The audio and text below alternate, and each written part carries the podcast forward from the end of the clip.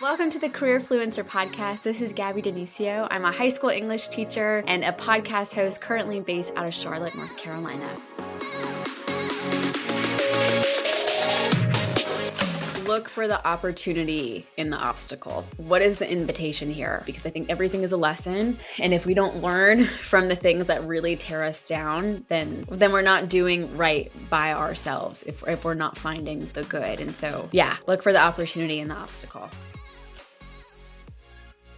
this um my career journey has been very interesting in the sense of I am incredibly type A. I thought for so long my life was supposed to be linear and then I figured out what I wanted to do when I was a teenager. I thought journalism was going to be my path. And so, you know, I wrote for the school newspaper. I went to college with the intention of, of studying journalism, um, took, you know, a handful of classes, had some internships the my summer going into my senior year after my second internship in journalism I knew in my gut that this was not the path that I was supposed to be on.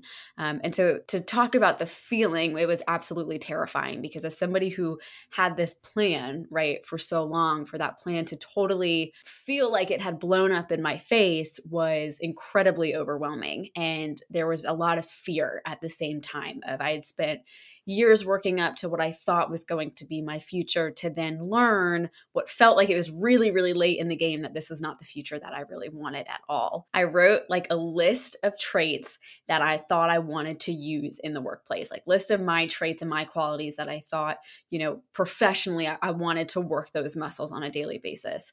And as I wrote down my list, I remember just thinking, I was like, all of this points to education. Halfway through my senior year of college, I reached out to a handful of my my high school English teachers. I think I put them all in a group chat and I was like, "Hey guys, um can I come be a fly on the wall in your classroom? Can I just hang out and do like a fake student teaching internship and just see if I could see myself in the classroom?"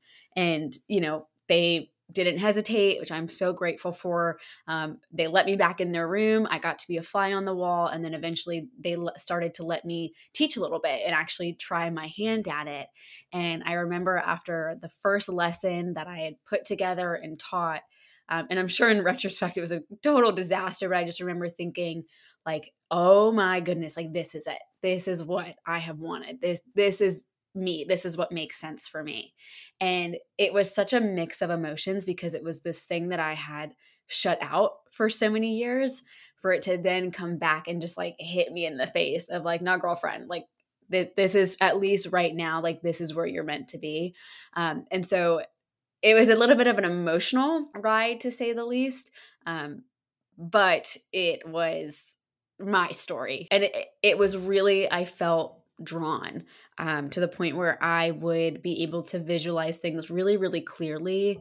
Um, and which is interesting because I'm not somebody who manifests and visualizes my life. I kind of just fly by the seat of my pants sometimes, but there was this image I kept coming back to in my head that I could see it so clearly down to what I was wearing, to what my classroom looked like. And I had this one moment that kept coming into my head of like one of my students getting into the college of their dreams. Like it was these really, really vivid moments that just I had never experienced anything like this before. And I think it was just such a sign for me that this was the path. But it was when I finally took a seat back and really listened to what I felt the world was telling me that I was able to jump into it and really fully embrace this message that was being sent to me. Um, and I have not had an experience like that since. This was the first time where I could ever see something so clearly. And it was just the most bizarre moment, but it was like that turning point where I was like, okay, we're doing this. I don't know how we're going to do it but we're going to figure it out. We're going to do it. So yeah, it was a, it was a mix of moments over time that really led to this one big decision. So I heard something a few months ago, um, and it might have been on social media, but it was something about how teaching there's a reason they call it a practice right and I think for me when i think of my career it's it's a practice it's something it's it's a muscle that i'm i'm working every single day and I, but i'm also trying to be really intentional about seeing myself not just as gabby the teacher but more so teaching is a part of who I am, but it's not the whole picture. Um, and I think that's something that many of us struggle with is getting our whole identity wrapped up into a thing, a job, a person. Um, and so I think also giving myself the opportunity to have to, to be multi-passionate and to have these different things I'm interested in all while pursuing this career at the same time. And you know, growing up, I was always taught to be an independent woman. Like I don't know, I think probably from when I was 5 years old my mom was telling me, you know, make sure you're financially stable on your own. Make sure you don't rely on a partner for XYZ and so it was like groomed in me to really like focus on the career in order to have a certain life and that's not measured by money in my opinion. I think it's more so the quality and uh, wealth i believe comes in many different forms. Obviously i'm a teacher i don't make a ton of money. I'm kind of going off on a little bit of a tangent here um, but in terms of that I, I go back to this idea of it's a practice and it's something that i would like to continue doing and getting better at day by day. In my career so far i've learned to really be graceful with myself and remember that i am I am a new kid on the block still. This is my second year, and I have navigated teaching only in the form of a global pandemic. Um, and so there are a lot of moments where I just have to remind myself that I'm not supposed to be the best at this. I am learning and I am growing and I am supposed to fail.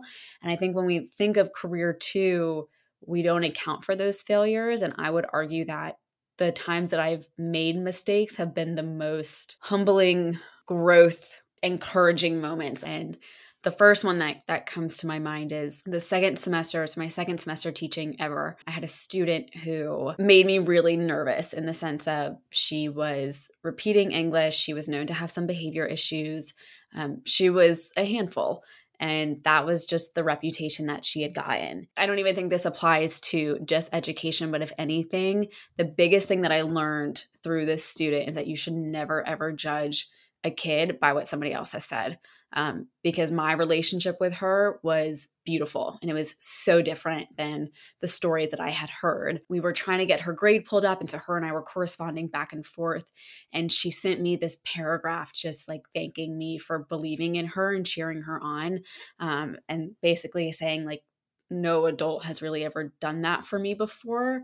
Um, and I remember just getting her text message and just crying and being like, I felt there was a part of me that felt horrible because I had judged this girl before she had even stepped foot into my room for her and I to actually have a really beautiful relationship together. But also, it was just that reminder for me of like the same way that I needed my teachers is the same way that these guys need me and need my peers and my coworkers. And even if you can't spot it, you know, th- those moments where I was breaking down over my future and felt an overwhelming sense of confusion. Had I not had that, I, I wouldn't have felt guided to go into the classroom. And so, had I been very stubborn and kept pushing on and not listened to my gut and looked for the opportunity in the obstacle, there's a good chance that I wouldn't be doing something that I loved. So, even on those days where you're ready to pull your hair out, try to find the good in, in what this can be telling you.